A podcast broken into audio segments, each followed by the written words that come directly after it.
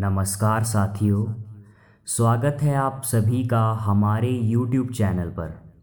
आज हम आपके लिए एक कविता लेकर आए हैं, जो श्री राम भगवान के ऊपर लिखी गई है और जिसे लिखा है हरिओम पवार जी ने।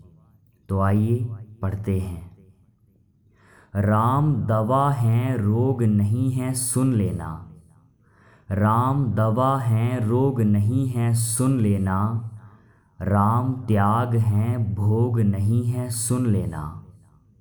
राम त्याग हैं, भोग नहीं है, सुन लेना। राम दया हैं, क्रोध नहीं है, जग वालों। राम दया हैं, क्रोध नहीं है, जग वालों। राम सत्य हैं, शोध नहीं है, जग वालों। राम सत्य हैं, शोध नहीं है जग वालों। राम हुआ है नाम लोक हितकारी का। राम हुआ है नाम लोक हितकारी का, रावण से लड़ने वाली खुददारी का। दर्पण के आगे आओ, अपने मन को समझाओ। दर्पण के आगे आओ, अपने मन को समझाओ।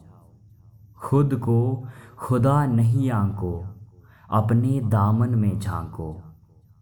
खुद को खुदा नहीं आंको, अपने दामन में झांको। याद करो इतिहासों को, सैतालीस की लाशों को। याद करो इतिहासों को, सैतालीस की लाशों को। जब भारत को बांट गई थी वो लाचारी मज़हब की जब भारत को बांट गई थी वो लाचारी मज़हब की, ऐसा ना हो देश जला दे ये चिंगारी मज़हब की।